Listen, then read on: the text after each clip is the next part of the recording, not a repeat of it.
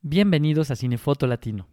Antes de empezar este programa queremos agradecer a nuestros queridos patrocinadores. Harry, quien nos quiso apoyar desde hace mucho tiempo, y Sais, quien no dudó en hacerlo también. Gracias a ellos podemos escuchar el siguiente episodio.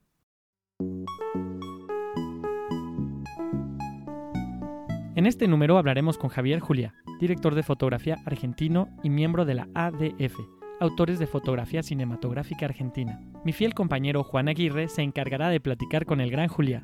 Como siempre, quiero agradecerles que visiten la página de este podcast para que puedan ver el material visual de lo que vamos platicando en este programa. La página cambió y es más fácil ahora. Se llama cinefotolatino.com. Les pedimos también que no olviden seguir nuestras redes sociales. En Instagram, Facebook, Twitter y YouTube estamos como Cinefoto Latino. No duden en enviarnos sus comentarios o las preguntas que tengan ahí después de escuchar este podcast. Ahora sí, pasamos el micrófono a Juan y a Javier. Que lo disfruten. Eh, bueno, hoy tenemos el, lujo de entrevistar a una persona que personalmente admiro muchísimo, que es Javier eh, Juliá, eh, director de fotografía mm, argentino, formado en Argentina en, los años 90 con toda esa generación de lo que se llamó el nuevo cine argentino. Eh, trabajó como director de fotografía en Mala Época, una de las películas que, lanzó al mismo tiempo, creo que Pisa Bierrafaso y, t- todas esa- esas películas. eh, y después, bueno, trabajó con un montón de directores muy, muy variados. Tristan Bauer en Iluminados por el Fuego, con Armando Bo eh, en El último Elvis y en Animal hace poco, con Damián Cifrón en Relatos Salvajes, con Santiago Mitre en La Cordillera. De estas dos últimas películas son las que vamos a hablar. Y bueno, estamos acá con, con Javier en París porque está preparando también la, la- próxima película de, de Santiago. ¿Cómo estás, eh, Javier? Muy bien, muchas gracias. Gracias por la invitación a, a participar de este proyecto. La verdad que me, me encanta lo que están haciendo, así que es un honor, es un placer. Bueno, el placer es mutuo. La primera pregunta que te vamos a hacer es eh, la que hacemos siempre, que es ¿cuándo empezó tu interés por, por la foto, por el cine, por la luz?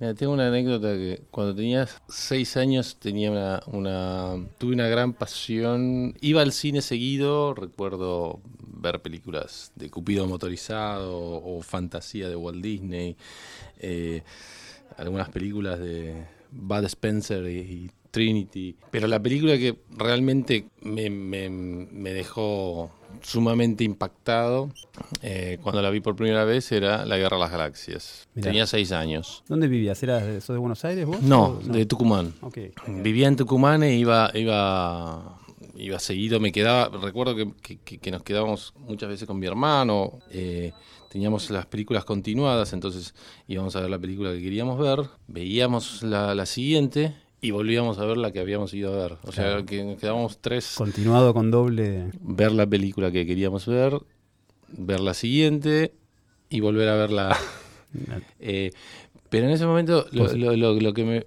no sé, había quedado, era la primera vez que veía algo, algo como eso, como esa película. ¿Y qué es lo que te acordás que es lo que te impactó? De, No, me impactaba desde, también desde, tenía que desde, desde muy chico, viste, miraba hacia las estrellas y, y- y me resultaba, viste, bastante, tenía como una fascinación por la astronomía, tenía mi, mi telescopio. Y, entonces mi, cámara, ¿no? Con el no, sí, puede ser. Algo, tenía Algo algo de cámara.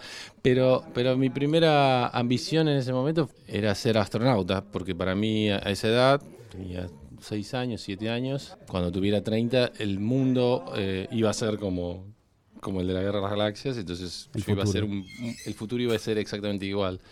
Eh, cuando me di cuenta que eso no iba a suceder, empecé a interesarme, digamos, ¿Había un interés también en la fabricación de las películas o era más eh, en ese momento en ese no. momento no. El, el- el interés por la fabricación se dio a partir de, de- de entender de que ese futuro no iba a llegar. Claro, había que hacer otra entonces a partir de ahí eh, empezó digamos como un descubrimiento de la fantasía o de o de, o de este mundo este poder que tiene el cine de fabricar mundos alternativos en ese caso, pero también historias eh, de, de- de todo tipo. A su de- vez que, que- que iba que, que- que- que se desarrollaba este descubrimiento, el cine quizás eh, me empezaba a, a fa- fascinar, obsesionar cada vez más. También me gustaba ¿Sacaba sacar fotos? fotos, Sí. sí. Eh, me, me, regalaron, tenía, tenía algunas cámaras que me habían regalado, me acuerdo que me regalaron mi primera cámara, eh, una Polaroid eh, automática que, que, que la llevaba a todos lados y me encantaba sacar fotos con ella. ¿Y ya después más grande, cuando te fuiste, tenías que elegir una carrera, fue la primera opción? No. o no. No, cuando llegó la etapa, digamos, de elegir una carrera, vivía en, en Tucumán, realmente no me quería ir, ni, ni siquiera lo, lo- lo tenía muy, muy pensado. Así que una vez que terminé la, la secundaria, me volqué hacia, hacia otras cosas que duró muy poco y me di cuenta que no era lo que, lo que realmente quería hacer. Y, recuerdo que mi mamá, que siempre obviamente sabía de, de- de- de mi pasión por el cine, eh, llegó un día con un pequeño recuadro chiquitito que decía que se abría una nueva carrera de cine en Buenos Aires y me dijo, ¿querés ir? Si vos querés ir, nosotros te apoyamos. Y la carrera era la carrera de diseño de imagen y sonido En la UBA, claro. en la UBA. Fui, fui con ellos a, a- a Buenos Aires. Finales de los averiguar. 80, ponele. Si no me equivoco, era año 89 o 90, por ahí. Averiguamos, era una carrera que todavía estaba en formación, ni siquiera se había abierto. Era, se suponía que se iba a abrir.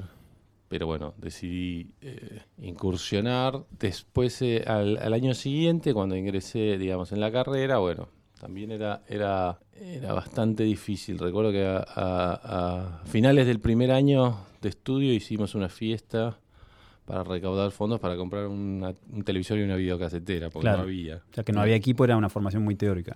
Sí, era una formación bastante teórica, eh, pero también eh, tengo muy buenos recuerdos, sobre todo tenía un profesor en el segundo año de, de imagen y sonido, que fue Theo Kaufman, eh, que la verdad que fue uno de esas, de esos profesores que, que- me abrió la, la- mente hacia a, mirar el cine de otra manera, a, tratar de percibirlo y estudiarlo de otra manera. También lo bueno quizás de, de ese momento, digamos que como formación teórica eh, se daban muchas materias en, en la facultad de mm, filosofía y letras, Claro. eh, donde Claro, la aproximación al cine era muy eh, Era- profunda, digamos. No era, no era solamente. No era solamente práctica, Claro. era, era, era muy era más bien teórica, pero para mí fue Muy altamente, altamente productivo. Creo que, mm, que también hay, hay, hay que después lo, lo ampliamos, pero también hay como discusiones en que, en, en las cuales, o consejos, digamos,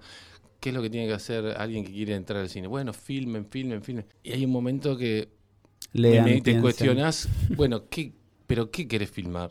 Y para saber qué querés filmar, viste, digamos, el, el mundo, o, digamos, cuanto más podés abarcar o cuanto más podés eh, eh, estudiar o, o- o conocer o interesarte por otras cuestiones que no tienen que ver con el cine, siento que todo eso, digamos, te nutre para después poder plasmarlo en, en- en una imagen, en una pantalla, en una historia o lo que sea. O sea, que vos dirías que a, a alguien que quiere hacer cine, lee, estudia, estudia sobre artes, estudia sobre otras cosas para nutrirte. claro. Exacto. Digamos, trata de nutrirte de todo lo que, lo que está a tu alrededor, porque todo eso, digamos, te, te- siento que, que, te- que después de alguna manera se plasma en lo que haces. Eh, no es necesario solamente, viste, estudiar, ci- eh, ver películas. La cosa eh, endogámica de estar es- hablando de cine, estar- filmando. que, claro. que- que nos ha pasado un montón de veces, ¿viste? Claro. Que, que es, hablamos de cine, cine, cine. Eh, bueno, el, el mundo, la vida no es, no es No una pantalla de cine.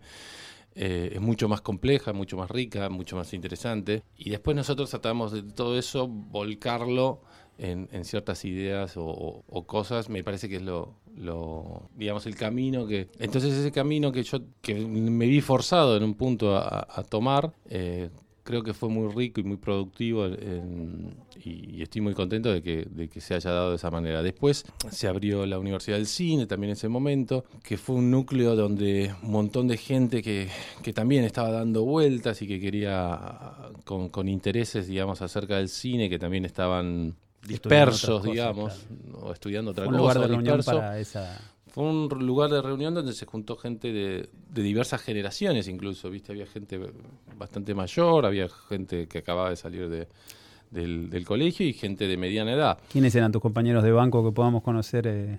Bueno, eh, en esa época estaba desde Verónica Cura, colegas míos, Bill Nieto, Lucas Schiaffi, eh, Pablo Trapero, Ulises Rosell, Rodrigo Moreno. eh, Claro.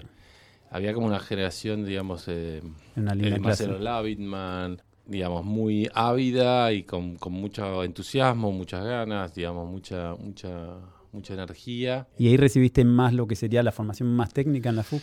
Sí, hubo, hubo, hubo un mix también. También porque Eh, se filmaba más por ahí. Se filmaba más, ahí es como que realmente es, es en la FUC donde empecé a aprender lo que realmente, o por lo menos empezar a entender un poquito más lo que es un set de filmación. Claro. Empezamos a experimentar, a filmar, eh, fueron las, las, las- sí, las primeras cosas que filmé. ¿Y en esa época ya existía la orientación de director de fotografía o era una carrera común? Mira, eh, cuando ingresé, bueno, cómo me vuelco también hacia la fotografía. Nunca había pensado realmente en ser director, pero en ese momento era como que era como lo que había que había que ser, viste, más o menos.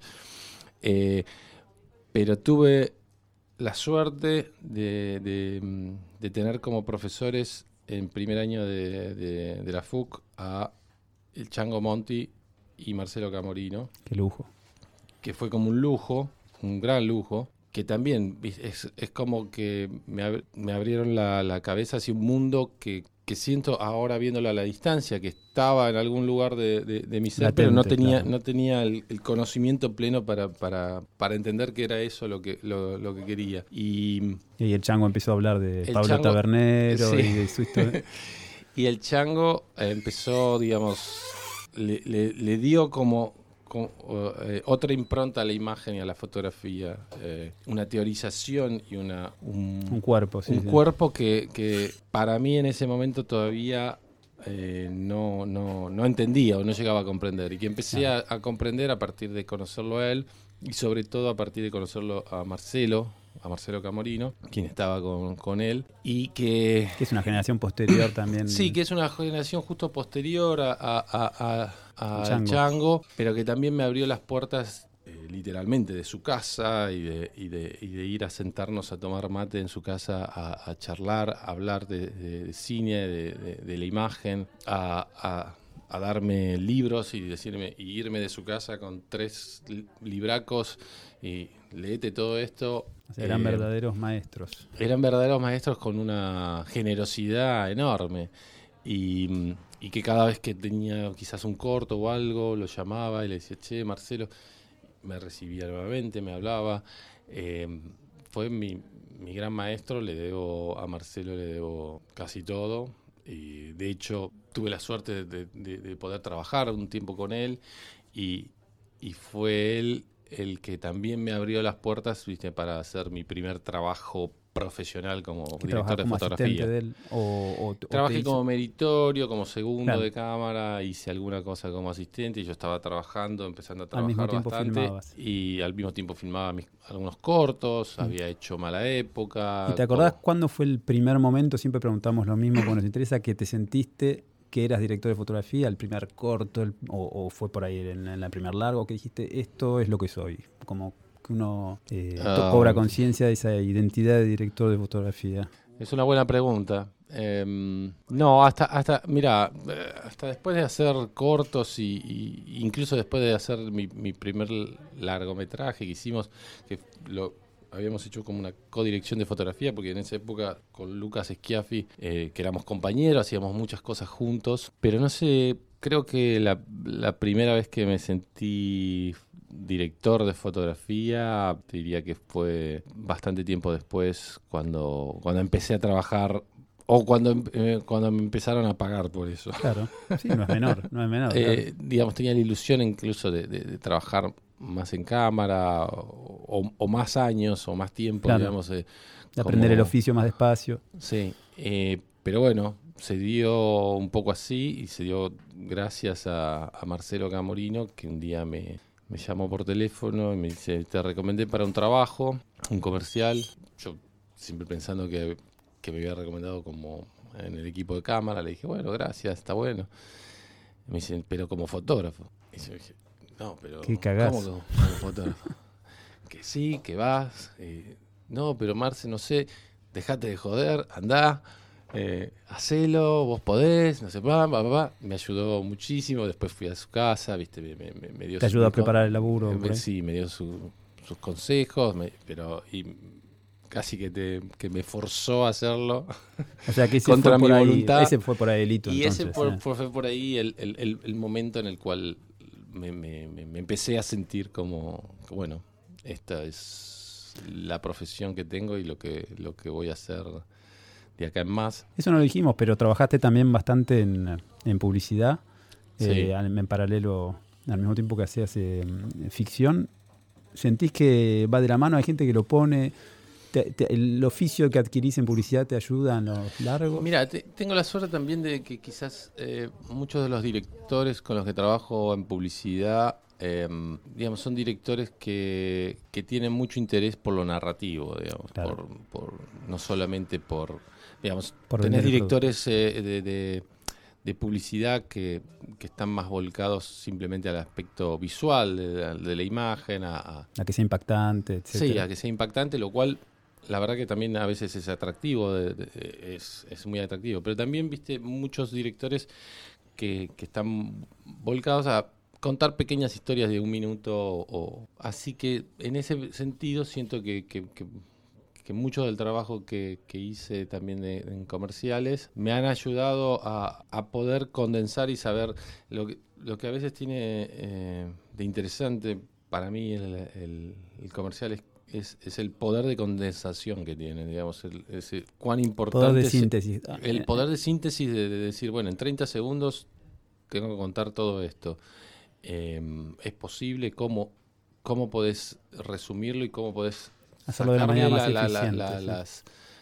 Eh, todo aquello que no que no contribuye a, contar esta pequeña historia en, un tiempo tan limitado. Em, pero bueno, dicho esto, sí, son... Eh, son complementarios. Son, medios, sí, son distintos, tienen ciertas cuestiones complementarias, te permite también experimentar en un montón de aspectos, es, es enriquecedor, también me permite, una de las cosas más interesantes de, mi trabajo, creo yo, es, es, poder conectar con distintas personas, distintas visiones, distintas necesidades, distintas, cada director es único y la publicidad te permite, digamos, estar en contacto con mucha gente que tiene muchísimo talento, eh, que son muy creativos y bueno, estar cada a la uno de y tratar de entender la lógica de cada uno. Es, es un poco lo, lo, mismo que te decía antes, es tratar de absorber todo lo que te rodea de alguna manera y tratar de entenderlo. Y para mí, como director de fotografía, tratar de... Eh, a veces siento que que uno hace un poco de, o trato de hacer un poco de psicoanalista en el sentido de tratar de entender, de entrar en la cabeza del director y cuáles son exactamente sus necesidades y ver cómo yo se las puedo brindar. A veces entendés mejor la película vos que ellos, que la que ellos quieren filmar, no la que vos querés. puede ser. Pero pasa, pasa. Pasa, puede pasar, pero es... es, Una traducción. Cómo, cómo, cómo, cómo entras en, el mundo de, esta persona y tratás de adaptarte para crear un ambiente que pueda potenciar todo lo que tiene en, su cabeza. Obviamente mm. uno trata de trabajar con, directores a los cuales de alguna manera... Los entiende, claro. No, no sé si los entiendas, porque hay veces que puede, puede ser que no los entiendas, pero sí hay algo hay algo que te, que te, que te atrae de, de, lo que propone, de su visión. De, sentís que hay algo en, en, en, él que, que, potencialmente puede ser. Que vos podés poner en valor, claro. Interesante para, de ver, interesante de, de plasmar en, en, en, una pantalla. Entonces uno trata, o por lo menos yo trato de, en lo posible de tratar de, trabajar con gente que a la cual de alguna manera admira. Claro. Eh, bueno, hablando de, buenas películas, eh, vamos a hablar en, de Relatos Salvajes, película que se estrenó en 2014. Como decíamos eh, por ahí antes de arrancar, es, un poco un hit, entonces por ahí ya hablaste mucho de esta película. es una película bastante grande, está la Warner, KIS, que es una productora muy grande de Argentina, El Deseo de los Almodóvar, y es una sucesión de de diferentes, para los que no la vieron, es una sucesión de diferentes episodios o de diferentes relatos. Eh, son seis en total. Eh, cuando lo, ¿cómo la, cómo la pensaron a la película? ¿Cómo la, la, cómo la, prepararon? ¿Como una película entera o como, Como cada episodio, cada episodio como un universo en sí mismo. Bueno, mira, se dio algo bastante casual en, No habías trabajado nunca con Cifrón. No, yo no había trabajado nunca con, él, eh, había visto sus películas.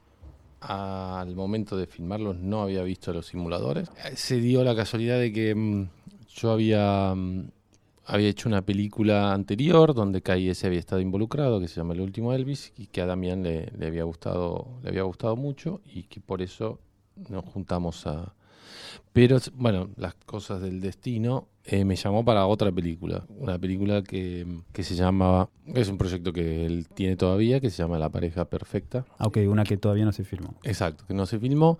Que por circunstancias de timing de actores y, con los cuales él quería filmar y, y cosas así, decidió en un momento no hacerlo y me dice: Mira, no voy a hacer esta película, pero tengo esta otra eh, escrita y, vamos a ir para adelante con esto.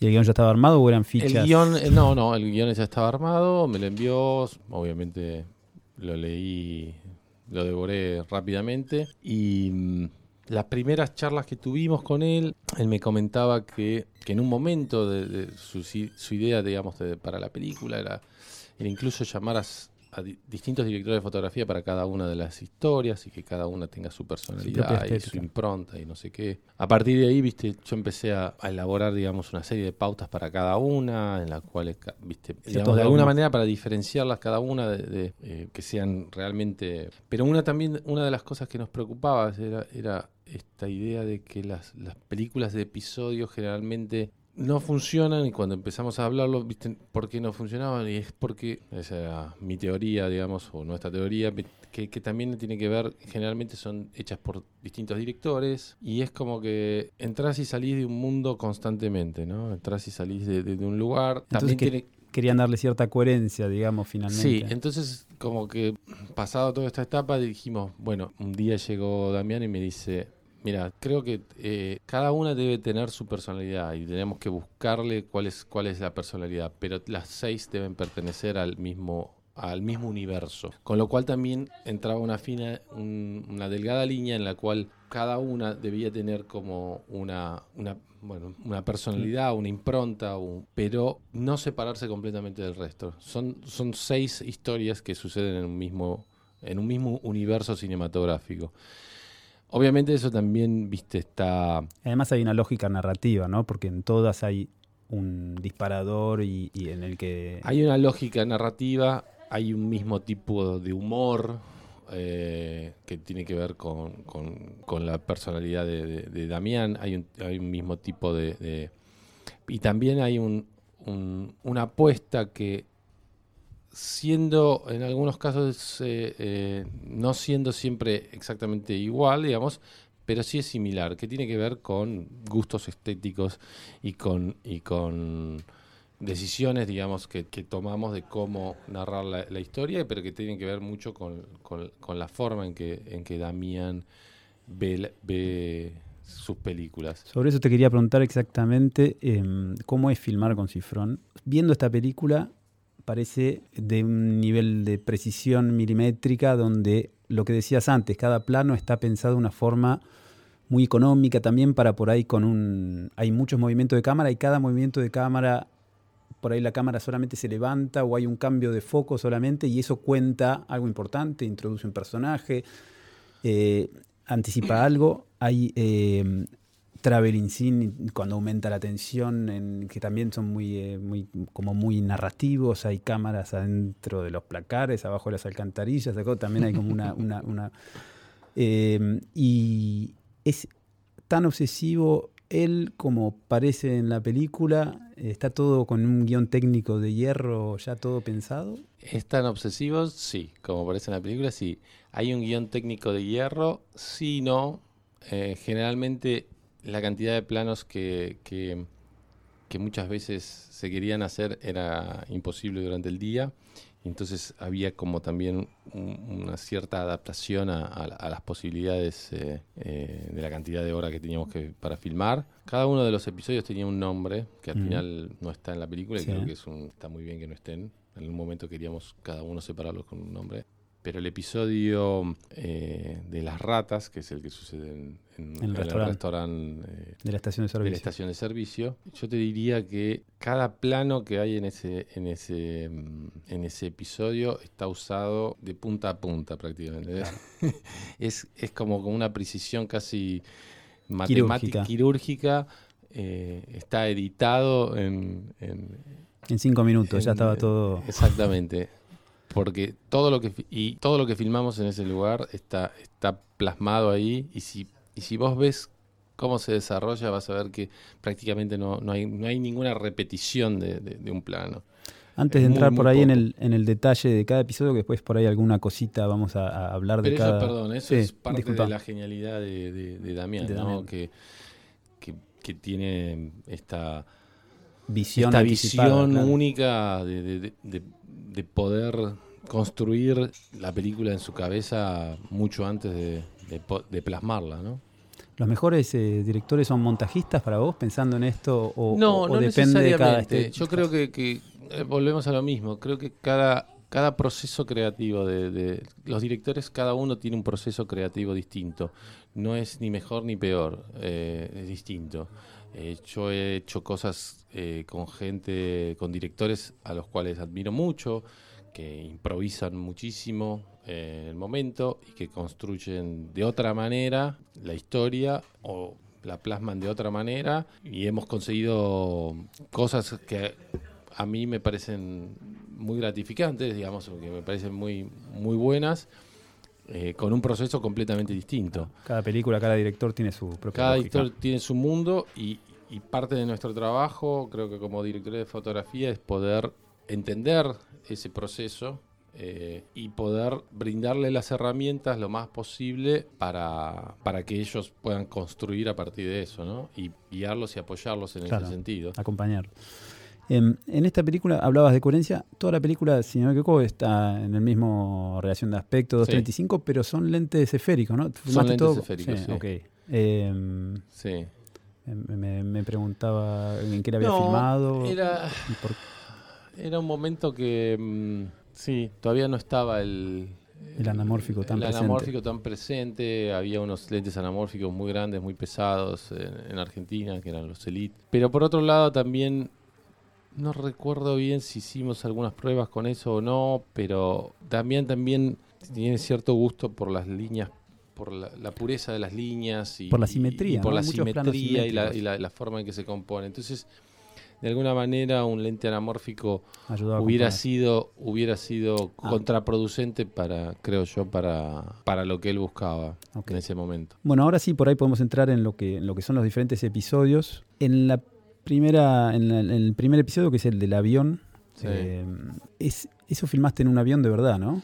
sí filmamos en un, en un avión que estaba en Ezeiza un avión que tenían que tenían desman- prácticamente desmantelado que son ¿Lo esos podías desarmar? Porque No, uno lo que no. se pregunta, sabiendo que es un set de filmación, es cómo hacer para filmar en un lugar tan chico. Bueno, eh, sí, es muy Eh, complejo, es, es muy desgastante, porque Claro. cada vez que te tenés que mover, te- viste, eh, implica el movimiento de un montón de Sí. gente que está en el pasillo. en o la primera escena tenés un plano contra plano que imagino que sacaban los asientos. Sí, de- teníamos un técnico de- del aeropuerto realmente muy, muy bueno, con, con- con- con mucho entusiasmo, que rápidamente nos, nos sacaba un asiento, nos ponía un asiento. Ahí filmaron los dos del mismo lado y lo dieron vuelta.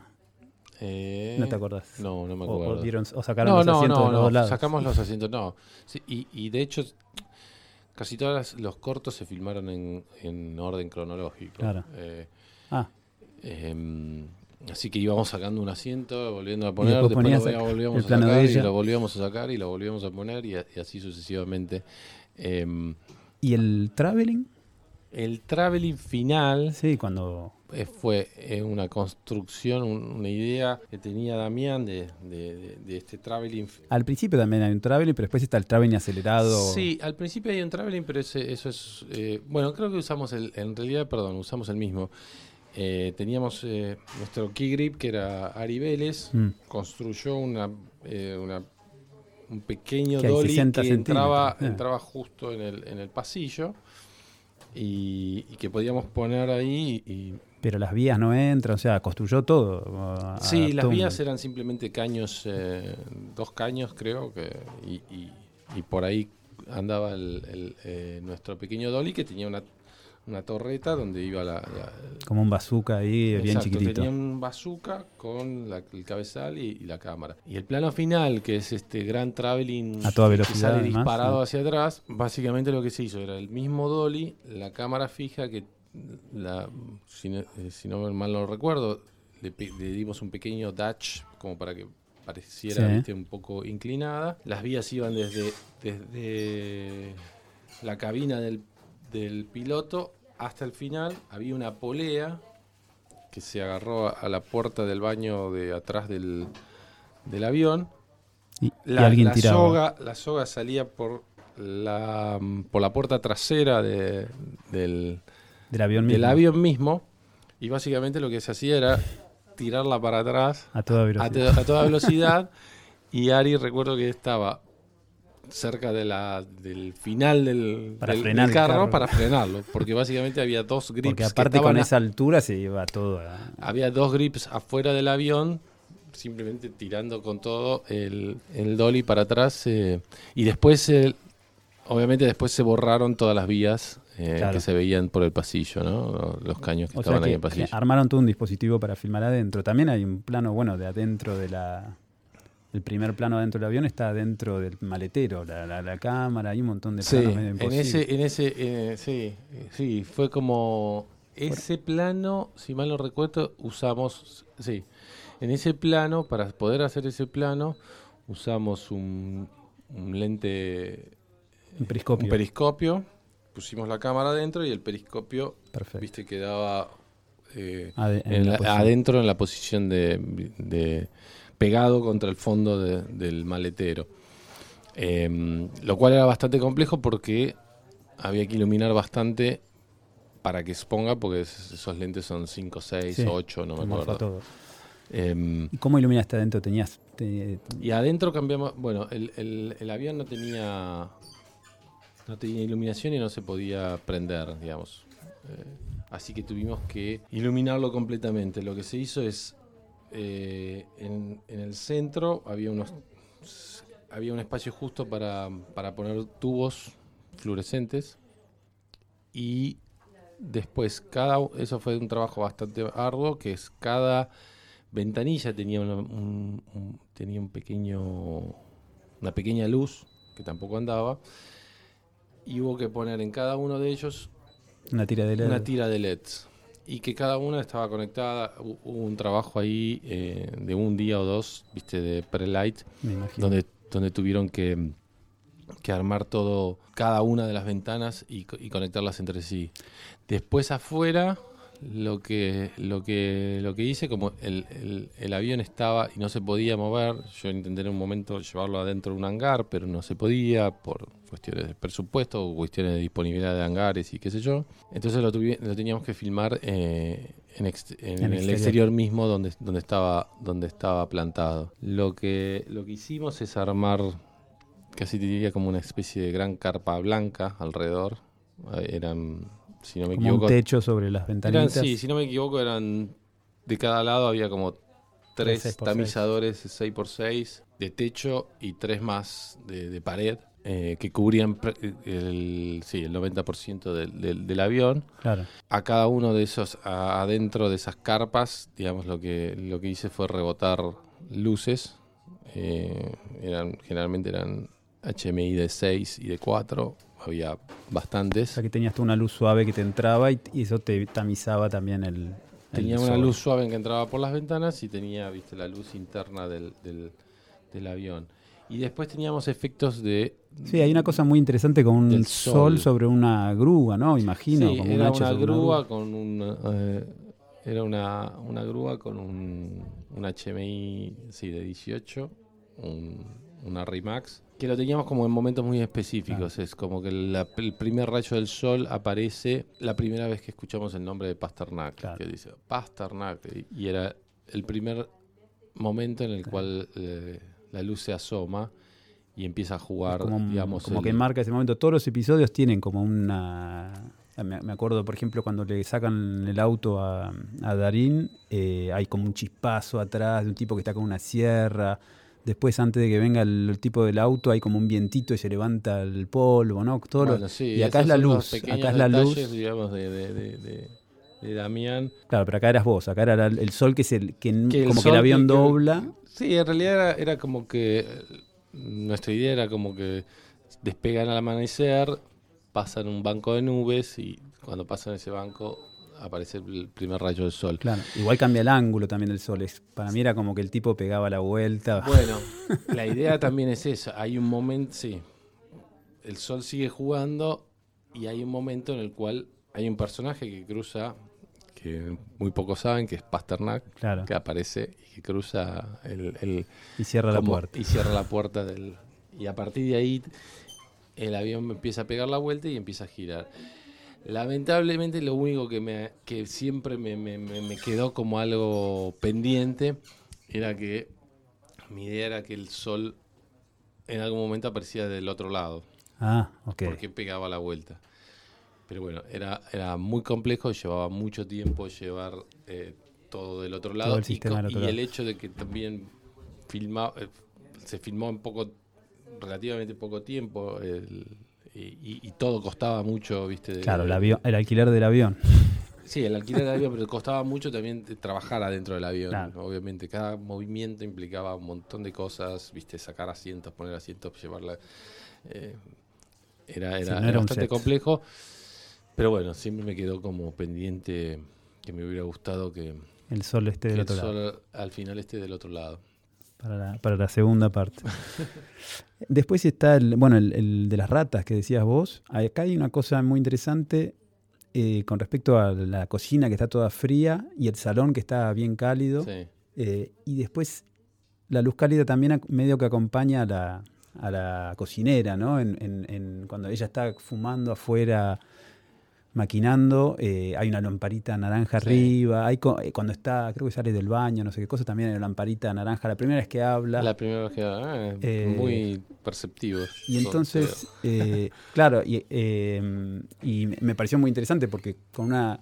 Habitualmente pasa eso en las buenas películas, con detalles, por ahí con una idea muy simple pero muy bien ejecutada, eh, seas consciente o no seas consciente, eso construye. Sí, construye bueno, algo. sí, la, la- la idea era, viste, cómo construir también estos dos espacios y que se diferencien y que, Este y tipo tan desagradable. digamos, este tipo tan desagradable esté en este lugar que, que es más eh, ameno, más, más cálido que la cocina que es un poco más fría, verdosa y un poco eh, más cruda, donde de alguna manera también se, se teje esta idea de, de- de- del asesinato. También son esas cosas que, que uno a veces, eh, no sé si las concientiza tanto, simplemente siente que son, que, que- que es un es una buena manera de, de- de- de diferenciar los, los lugares y, y- y poner al espectador, digamos, en un contexto distinto en, en cada momento y saber que, de qué estamos hablando. En un lugar son, son- se está maquinando, digamos, un- un- un- una idea que es el, el crimen y en el otro lado se está eje- ejecutando. Siempre ese equilibrio entre no ser muy obvio, pero que al mismo tiempo Pero que al mismo tiempo, digamos, exactamente. se, se lea, sí, o, o que, o que quede. Eh, bueno, y acá hay muchas cosas para hablar, ¿no? Pero está todo lo que decíamos antes de la construcción a través de los planos, está el plano en el que se ve la- el veneno para ratas, que es un movimiento de cámara y aparece el veneno muy, muy impactante. Hay un cuando la mina se da cuenta que le puso el veneno adentro, hay un traveling también para marcar esa, ese, ese momento de tensión. Está todo lo que vos decías antes, como esa coherencia en la construcción de la imagen, se ve. Hay, Sí. es parecido al del avión en algún punto por algunos eh, sí, marcadores visuales muy, muy claros. Sí, en la, en la forma en la, en la que creo yo Damián construye la- la- la- las historias a través de, eh, digamos, es, tiene un trabajo muy consciente, digamos, desde la escritura del guion, desde cada frase que, que, que, que está, que está ahí, digamos, tiene un porqué, pero después lo construye y lo trabaja La mucho con los, con- los- ¿no? con los actores y también lo construye y lo trabaja mucho a través de, de la imagen y de la apuesta, digamos. El, eh, creo que utiliza de una manera muy, muy creativa y muy todos los elementos que tiene el cine, desde La música. la literatura, desde el sonido, es muy obsesivo con, con el sonido, con, con los pequeños detalles de, de sonoros, con la música, con el montaje, con la imagen, con el encuadre, con el color. Cierta eh, entonación que tienen los actores intenta, a veces. intenta, pausas. digamos, eh, utilizar todos los, el- los recursos, digamos, de- creo yo, eso es parte de su genialidad, utilizar todos los recursos que, que el cine te provee para llegar a, a contar lo que querés a contar. contar lo que quiere contar. Después necesitas un buen DF que te ayude también un poquito. Eh, en, en el, en el episodio siguiente, que es el del auto, el tipo que, que- que- que se vuelve loco, los dos que se vuelven locos Sí. eh, adentro del auto, hay una cosa muy interesante, hablábamos antes de puesta cámara, acá también, la cámara está en todos los lugares posibles del que se puede filmar en auto, está adentro, afuera, en el vértice del auto. Hay algo de la publicidad en esto, se ve que ha filmado autos o, o no, hay como No, no, necesariamente, bueno, pero digamos, ha publicidad. visto. Pero Porque- ha visto. pero se filma de, de todos lados donde se puede filmar un auto. Eh, pero con respecto a este episodio te quería preguntar, porque es todo exterior día, Sí. eh, ¿cómo, ¿cómo laburás los exteriores días? También hay diferentes formas. ¿Iluminás, no iluminás? Primero, Mira, eh, dos cosas. ¿Cómo trabajo los exteriores día? Eh, generalmente ilumino muy poco, casi nada. Eh, utilizo muchos rebotes de luz y ese tipo de cosas, pero siento que la iluminación en, em, en exteriores es, es como generalmente siempre la siento obvio, salvo que sea, viste, un plano corto en el cual querés mantener la continuidad con Por el sol claro. y podés vestirlo con, con, con alguna luz.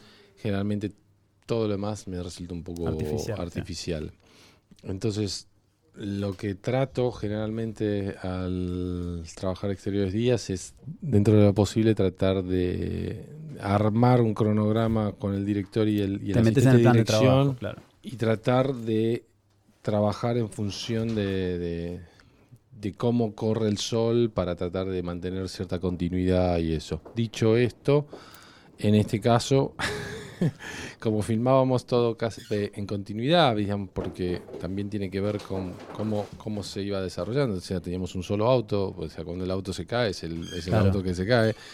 Em, ¿Cuántos días estuvieron para hacer este episodio? ¿Te acordás? Habrán sido siete u ocho. Un poquito más de una semana. sí. Fue el más difícil, te diría. Por la... Por el- todo, sí, sí, fue, fue, fue el más complejo de todos. Pero dicho esto, imagínate que teníamos que filmar durante 7, 8 días eh, en continuidad prácticamente. De hecho, al final se ve el sol, ¿no? Ahí a través del auto. Sí, y si, Ah. si te pones a estudiarlo.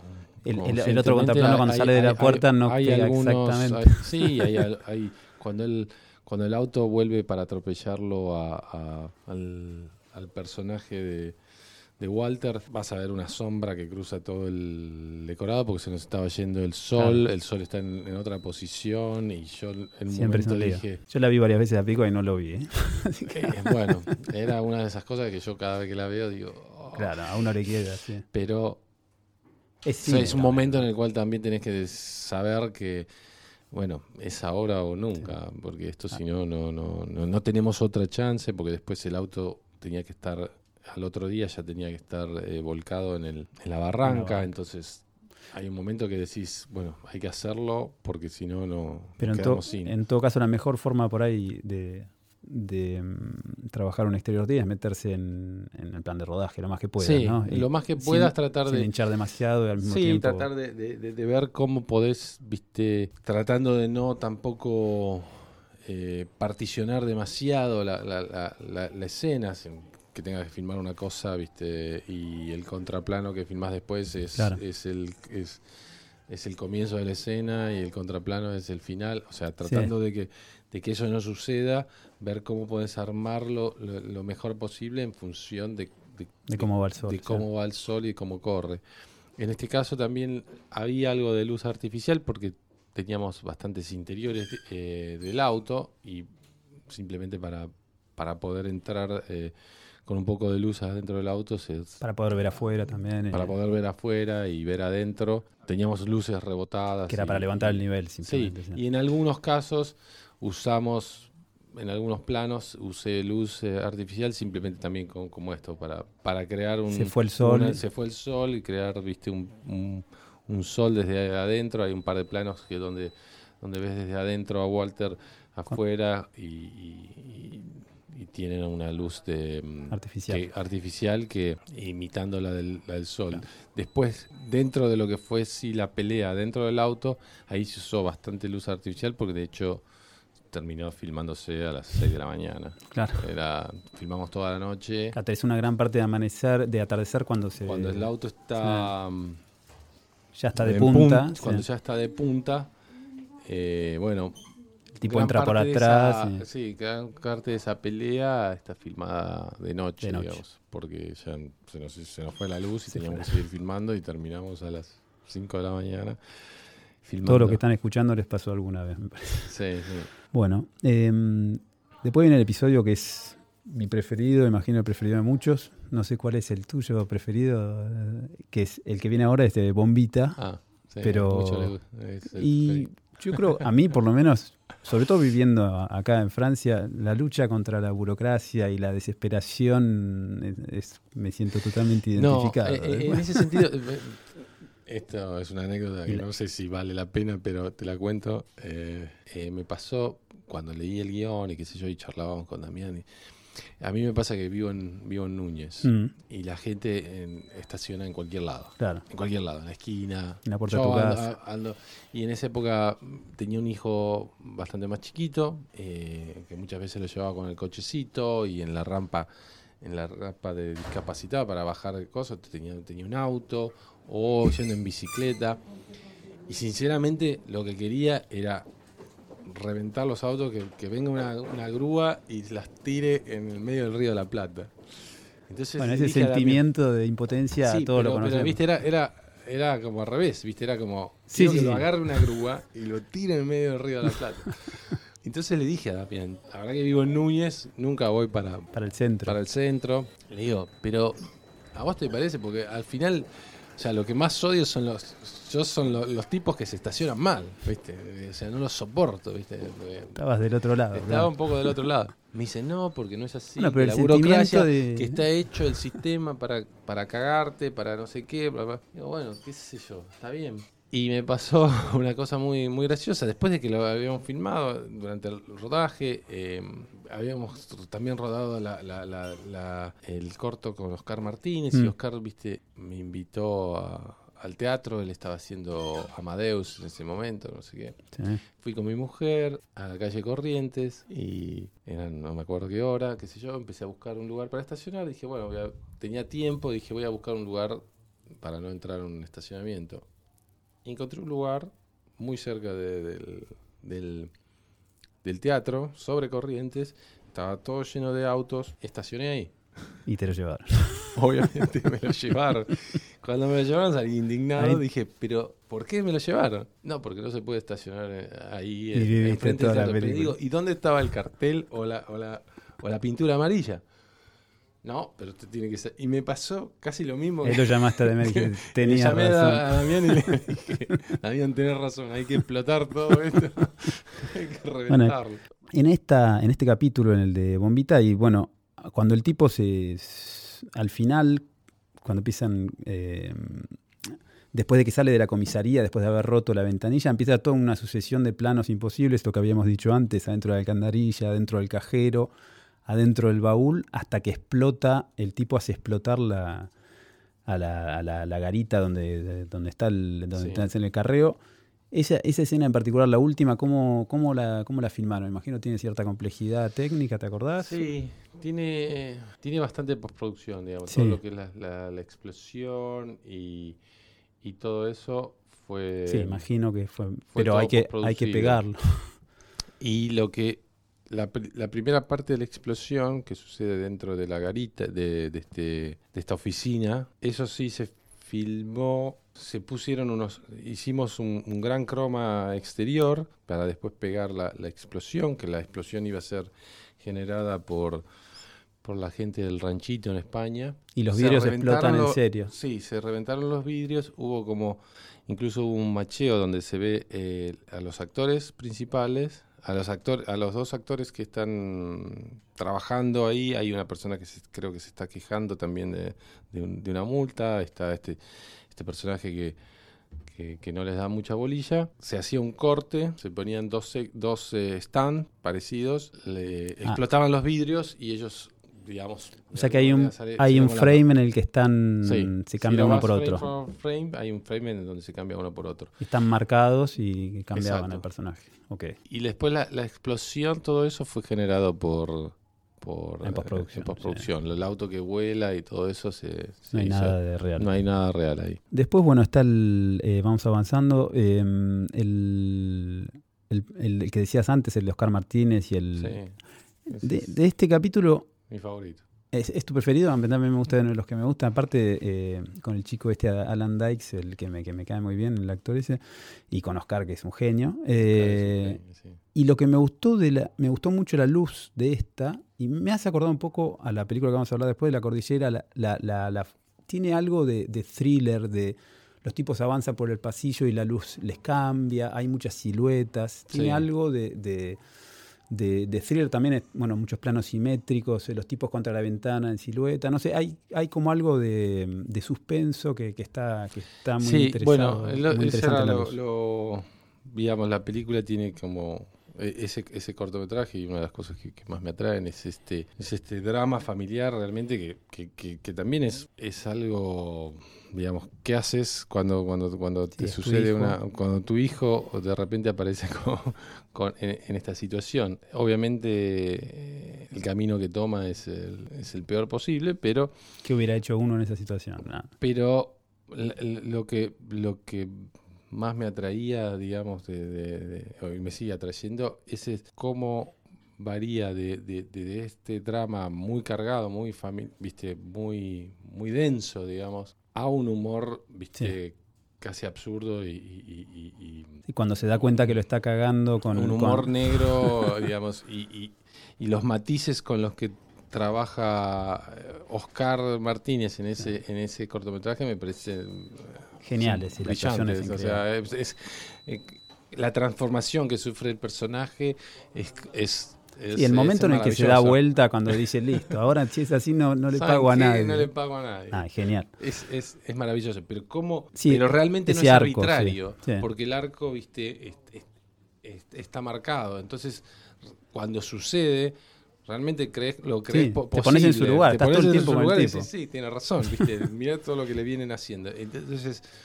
y esa transformación eh, me, me, me parece muy lograda, dramáticamente, muy lograda dramáticamente muy lograda, tanto del guion, de, la performance de, Oscar. Y, ¿Y en, en, cuanto a la luz, tenías una referencia particular para ese, para ese corto o, venías eh, como, como Mira, ambos, ambos somos, eh, tanto Damián como yo, bastante cinéfilos. encanta el cine americano de los 70 y bueno, una referencia que teníamos, obviamente, era Gordon Willis hay algo de, del padrino en esa oficina. En la oficina cerrada, el tipo se sienta, la luz de arriba. La luz de arriba, con, viste, muy, cálida, digamos, todas las paredes también eran, eran, eran así. Digamos, de alguna manera, si te digo así, alguna referencia tenía que ver un poco con eso, viste, con, con, Gordon Willis. De Gordon Willis de los 70, con Cluto, con... Y ayuda también el clima, ¿no? Es otoño, hay una cosa ahí medio otoño, Y ayuda mucho, la verdad que eh, la locación era, era magnífica, mm. o sea, fue como un gran hallazgo poder filmar en ese en esa casa, no, no, fue fácil. Es un decorado real, pero eso te ayuda justamente a lo que te decía antes de esos cambios de luz, ¿no? Como estás limitado en dónde pones las luces, entonces aprovechás las siluetas, aprovechás las sombras. Pero también sentís, viste, hay veces que sentís que cuando el espacio que está enfrente tuyo, viste, ya está cargado de, de, interés, digamos, hay, hay cosas visuales que ya que están contando la historia, que están contando mucho la historia. Trato de tampoco, viste, cargarlo desde el punto de vista de, la luz. Y, de hecho, era, era bastante simple en algunos lugares, viste, la luz era, viste, había unos grandes ventanales y era la luz rebotada, muy suave. No había una gran carga eh, desde el punto de vista de la luz propiamente mm. dicho. Pero el espacio ya tenía una construcción que lo hacía, viste, narrativamente muy interesante, para la película. La piscina, el garage, hay como algunas... Eh, Em, y lo más interesante, por ahí lo más, eh, a mí lo, bueno, un plano que me encantó de, de este capítulo es cuando, cuando muestran al jardinero. Para mí, cuando el tipo está eh, y de repente encuentra la solución y es solamente un cambio de foco Sí. y todo. Uno se da cuenta que lo que, lo que se le ocurrió, inmediatamente estamos en la reunión después. Y eso por ahí es lo que más me, me gusta esta película cuando digo la puesta de cámara, es esa, sí, lo que vos decías antes, esta eficiencia esta, y eficacia al mismo Eficacia, tiempo. Sí. sí. Ese- Eh, eficiencia porque son pocos recursos y eficacia porque es No completamente efectivo. No recuerdo bien exactamente, pero ese, ese fue un plano que surgió un tanto eh, más espontáneamente. Eso fue uno de los Lo pocos vieron ahí. Sí, pero en realidad lo vimos ahí y en realidad esa puerta no daba al, al jardín. Entonces lo filmamos a mm, filmamos a Oscar en esa puerta de vidrio y después filmamos a el jardinero en el jardín. Ah, está puesto en postproducción. Sí, Ah, ok. Ah, sí, mirá. sí. Bueno, Hicimos un, ahí un, un engaño un engaño. Eh, después, bueno, el último capítulo de la película es eh, el del casamiento. el casamiento. Acá es como que cambia un poco todo en el sentido que ya no hay tanto dolly, esta, esta precisión en- en- es, es- No, es es- menos marcada, hay más estética, incluso hay cámara en mano en un momento, Sí, creo que es Hay el como único una segunda. es- ese es el único episodio que tiene cámara en mano. Pero en realidad hay. hay todo el comienzo sí es un poquito más. eh, Parecido. parecido. Hay, hay algunos planos hasta, hasta la vuelta de ella. Digamos, cuando, cuando tienes la transformación a partir de ese momento y de, y de la vuelta de ella. eh, bueno, ahí sí jugamos Sí. un poquito más. eh, a, a hacerlo un poquito más caótico, más cámara en mano. Em, Sí, al principio tenés una cámara en mano, pero es medio de camarógrafo socialero que, que, que- que- o sea, cuando, ell- cuando ellos entran saltando a la fiesta no, con los eso amigos. sí, pero ese, ese es steady, es todo steady. ese. Eh, ah, todo este. Ah, ok. Sí, ok. Y todo después en este- cámara en mano cuando ella, como acompañando su, su, su locura después de la Sí, terraza. la cámara en mano empieza a partir de que ella vuelve de su aventura en Arriba. la terraza. No, es- es- ese episodio también. eh, No, no es mi preferido, pero hay mucha gente que le, que le encanta. Sí, sí, Ahí sí, arriba sí. en la terraza, ¿era terraza real o ese estudio? No, todo- es las lucecitas son de verdad. Sí, Todo. sí, todo de verdad. Es- Lo que hicimos en esa terraza. También los lentes son más largos, ahí como que la cámara se mueve menos, los lentes parecen. O, o por ahí es porque hay poca profundidad de campo en realidad. Sí, que Mm. hay poca profundidad. En ese, en esa, en ese momento usamos, eh, sí, usé unos eh, Master Prime 1.3 para justamente para traer un Para poco. separarlo bien. Creo que toda la película eran los Cook S4 y para tener un poquito más de brillo en los, en los Mm. fondos. No sabía el cambio de lente, escena. pero se ve un poco, ¿no? Hay como una dureza en esa escena. Hay algo que como que salta. eh, Puede ser. Y No, que- que lo, lo- lo que básicamente que- queríamos era, era tener un poco más de información en, en, en- Claro. en- en los fondos y, y sentir un poco más la presencia, digamos, de la ciudad eh, detrás de ellos. Y lo que se hizo, lo que hice fue añadir en toda la terraza estas pequeñas luces en el piso, en el borde de la en terraza. el borde de la terraza. Y después tenías luz que venía también Y después lateral. Teníamos poco. un, sí, algo teníamos escondido algunos algunos Kinoflow, no, no, no había nada muy muy grande y alguna en un momento traté de usar unas unas bolas chinas para iluminarla a ella, pero había mucho viento, se movía mucho, hacía mucho ruido, tuvimos que cambiarlo. Eh, El gaffer de la película era Agustín Barrutia, ¿no? Agustín Sí. Sí. Pero sí, era era era, era bastante Ah. simple, digamos. Sí, después tenés los, los relámpagos, que imagino que es como esa Bueno, marca, pero eso está en postproducción, ¿no? O sea, No, ese relámpago fue Ah. casualidad. Mirá vos. Porque Sí, no- ah, no, perdón, porque hay uno, hay unos, no, cuando él, cuando él, la- eh, cuando él, Cuando él la descubre. cuando él la descubre, no, ese es eh, de post. sí. Ok, pero hubo unos de verdad Hubo alguno de verdad en el fondo. ok, que momento. anticiparon un poquitito. Ese, ese fue postproducción. Que ese fue un plano bastante complejo y luchado, ¿Por qué? porque ya se nos hizo de día. Y si vos ves el material original, ya, Ya estaba eh, clareando. estaba, estaba bastante claro el día, había que terminarlo, había que filmarlo. Y dijimos, bueno, mira, filmémoslo y veamos qué pasa. Y si hay que volver a filmar, se volverá a filmar. Y bueno, se trabajó mucho en postproducción, cambiaron los cielos. Después yo lo trabajé. Después con por ahí muchísimas ese cielo más claro te habrá servido, les habrá servido en postproducción para el relámpago. Exactamente, más, eh, lo usaron, lo usaron para eso, lo usaron para el relámpago. Es un, son planos que tienen una enorme cantidad de máscaras eh, para, Sí. para tratar de, de macharlo. de Pero, macharlo. pero quedó bien, quedó bien. Laburo de postproducción, ¿estuviste presente en el color Sí, y eso? Sí, Sí. sí, sí, estuve muy presente. Fue largo, ¿eh? dos o tres semanas de, de color. Digamos, siempre trato de, de, de- de- de estar bastante presente en, el, en todo el proceso. Me gusta La pre y la ir viendo, no, sí, pero ir viendo cómo se va desarrollando la película, eh, el montaje. Así que, en este caso, Te metés, elegís tomas, vas y decís. eh, ¿Te no, eh, digamos, va- hago sugerencias, sí, con respecto a cuál eh, puede estar mejor para una cosa o la otra, pero digamos, siempre tratando de hacer sugerencias que tengan que ver con, con, con la película. con la película en su, en su conjunto. Bueno, em, La Cordillera.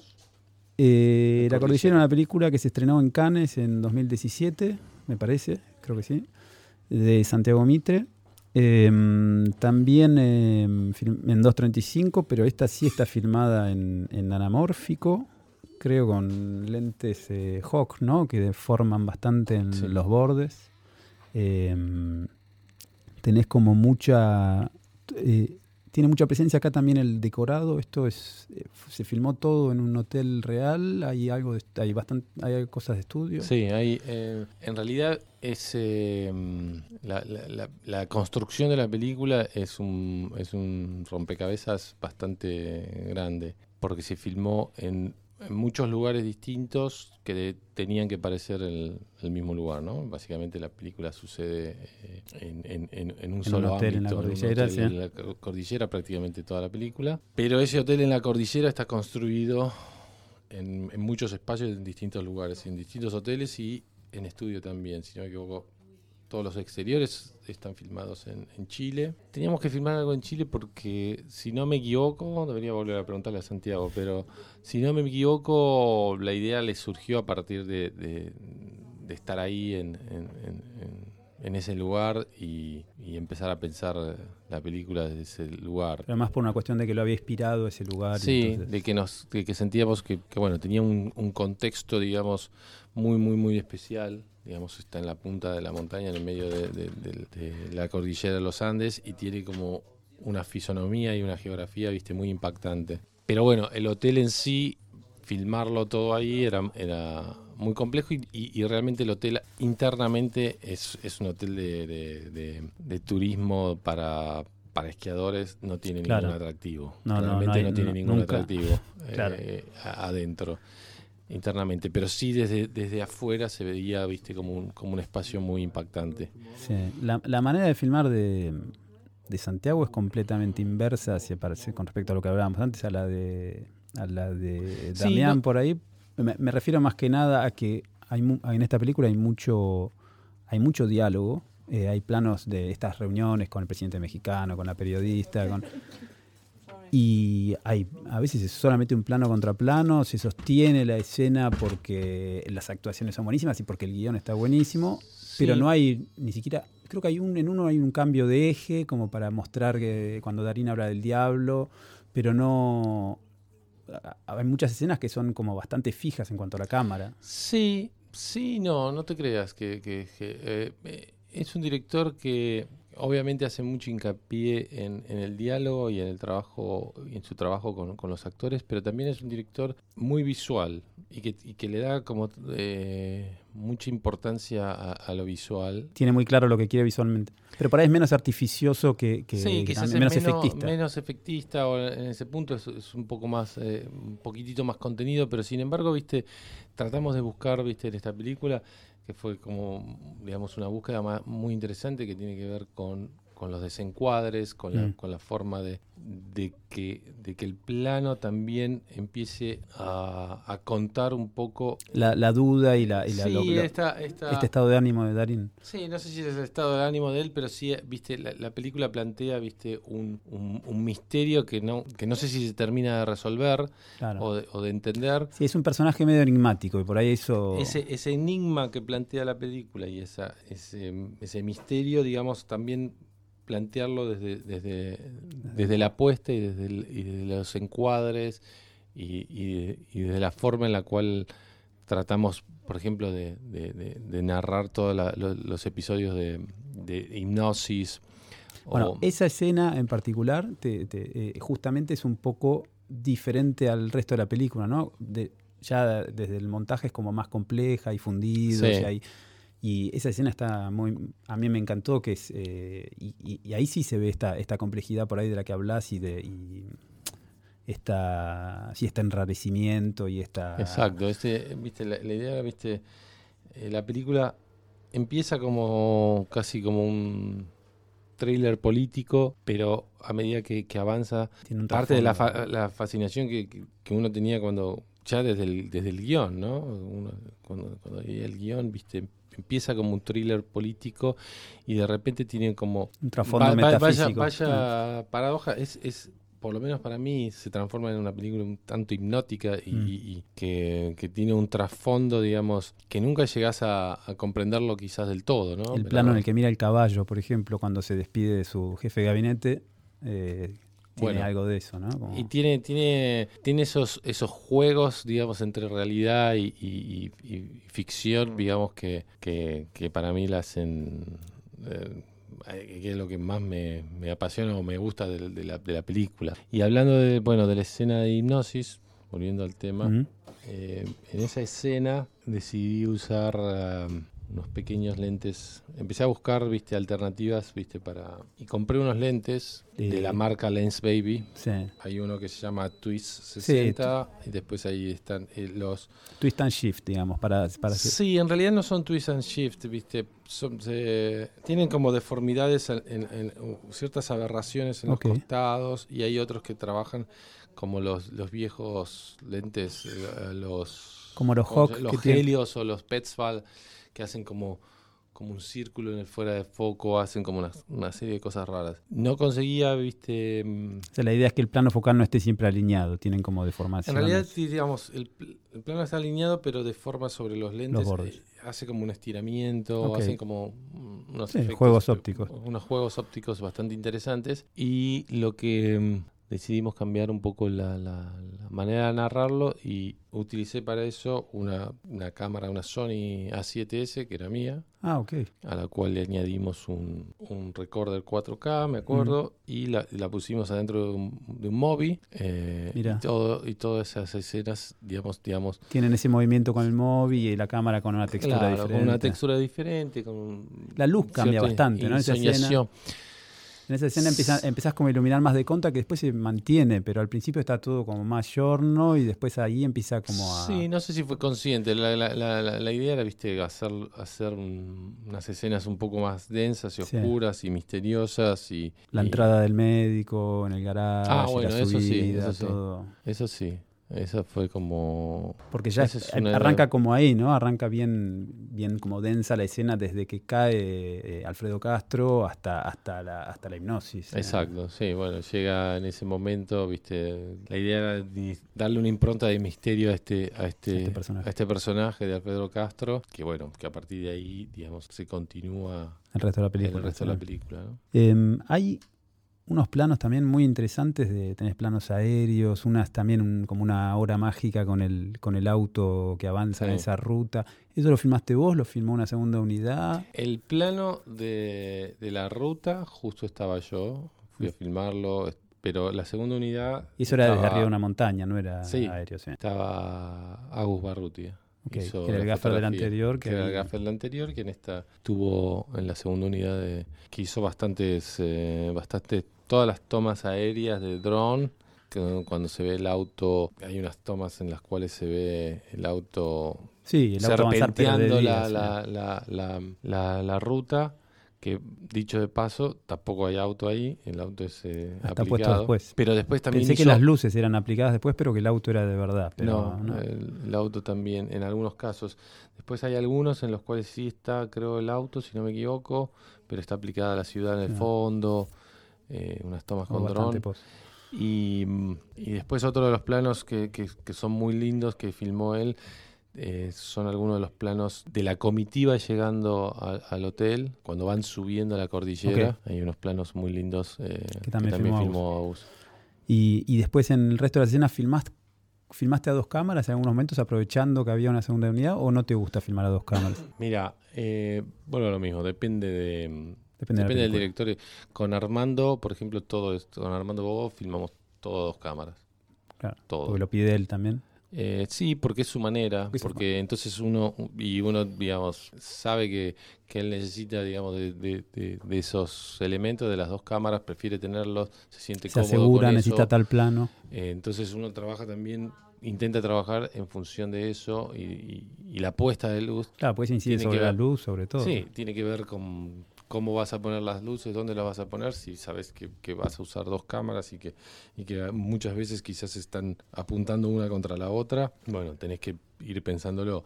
Tanto Damián como Santiago eh, son directores que prefieren usar una sola cámara, Porque por el lo menos en, en la- en la- en los claro. trabajos que, que- porque el encuadre se, se construye, digamos, de una manera mucho más precisa en ambos casos, así que depende. Es ¿viste? importante, claro, tener- Depende de cada uno, no, no es ni mejor ni peor, digamos.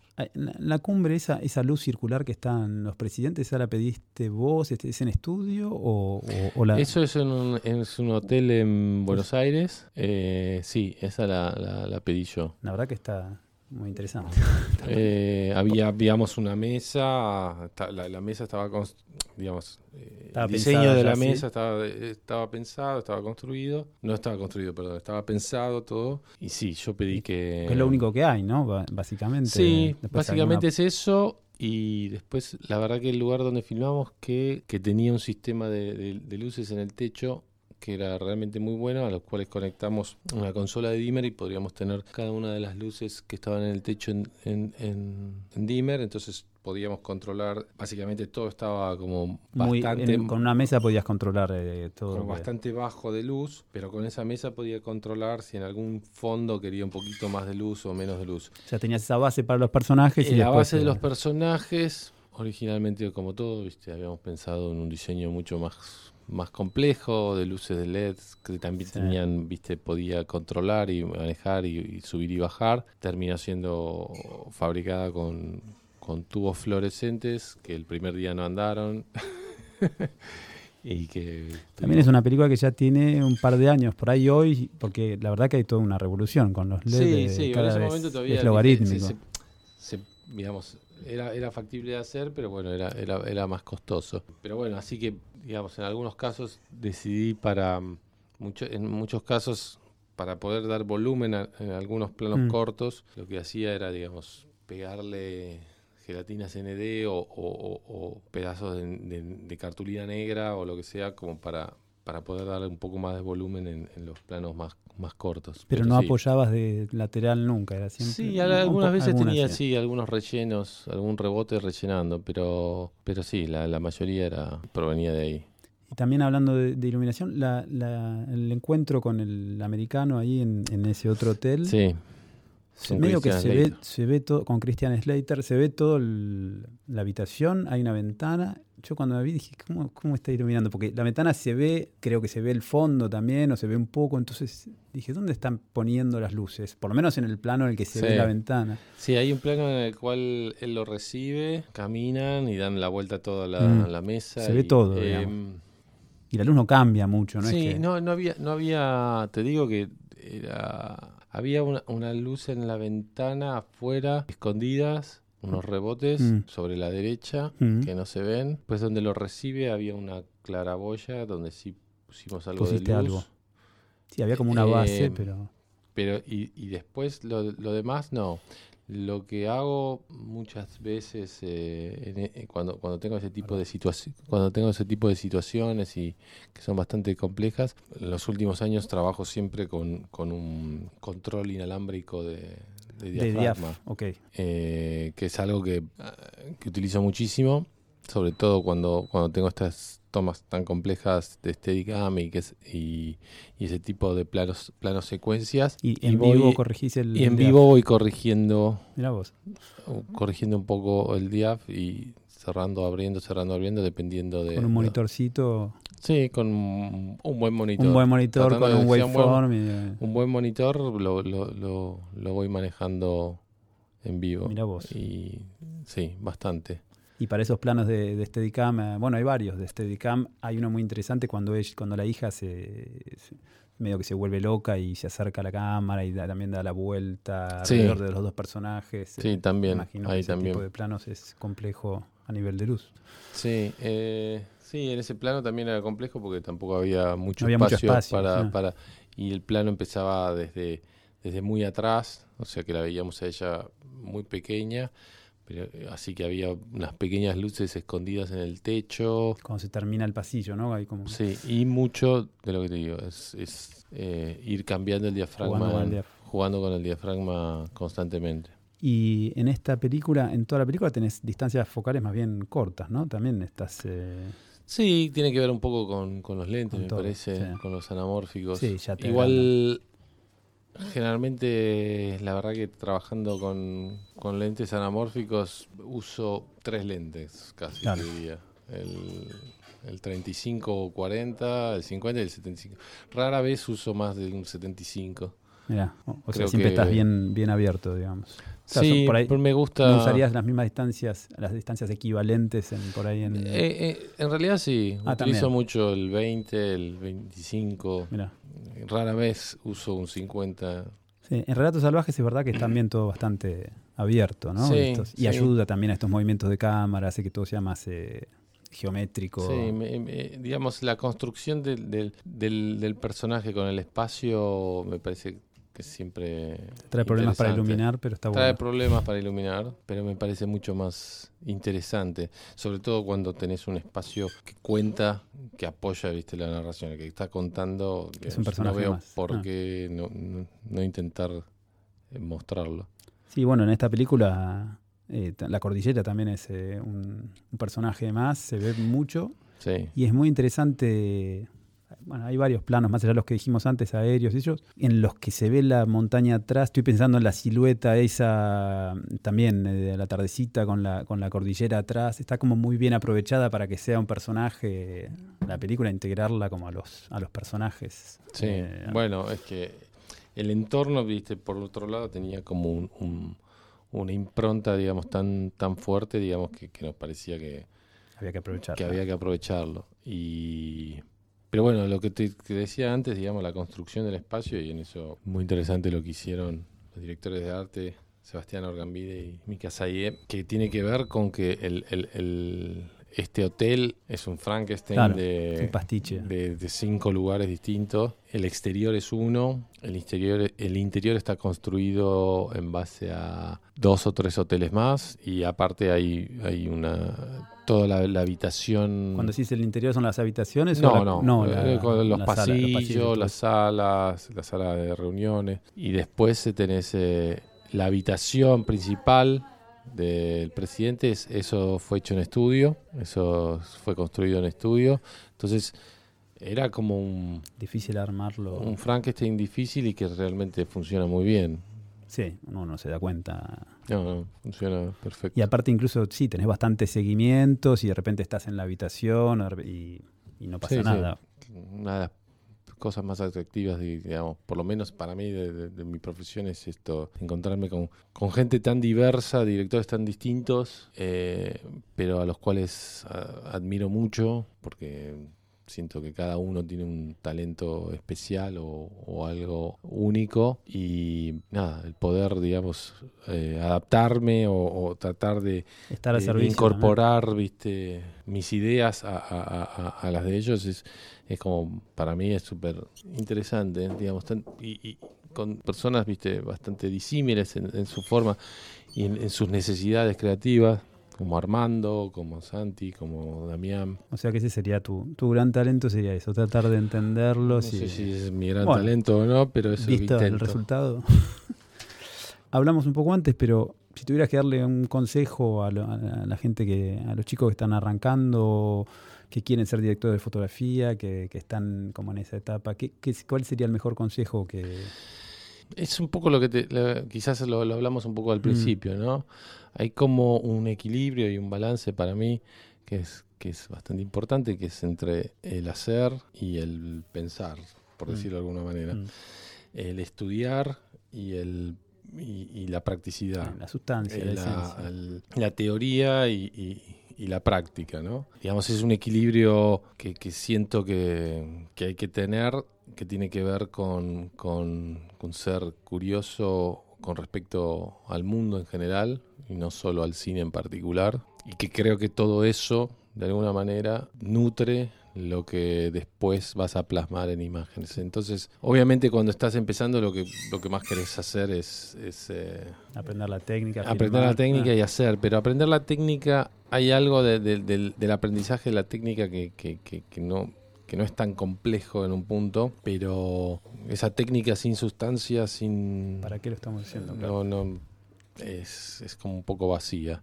Entonces hay un equilibrio entre las dos, porque no te digo que solo sea, viste, una cuestión teórica, es una cuestión teórica práctica o, o- Pero no pero- olvidar de nutrir Pero no, no, no olvidarte de, de- de nutrirse de- de- del mundo que está alrededor. de ser curioso con respecto al mundo, observarlo, eh, analizarlo, eh, para después plasmarlo en, en imágenes. Em, bueno, vamos, vamos a terminar con, con el juego de, de El Alfredo, que, eh, que, lo diseñó Alfredo Altamirano, el creador de- de- del podcast. Tiene un par, Y lo de hacemos siempre. complejas ese, Sí. ese juego. Es- eh, también se puede responder eh, ninguno de los dos. eh. Bueno, igual hay- muchas de las que están acá ya las respondiste durante la entrevista, así que va a ser fácil. Em, ¿HMI o tungsteno? Tungsteno, ¿Tungsteno o LED? LED, ¿LED o el sol? LED. Sorprendió. Creo que es el primero que dice LED. El sol en general gana, pero, Sí, eh, ese- el sol es más romántico, pero claro, el LED es pero más el LED ayuda. Cuando el sol se te va, sube, baja, te vuelve loco. No, es verdad que sí, también.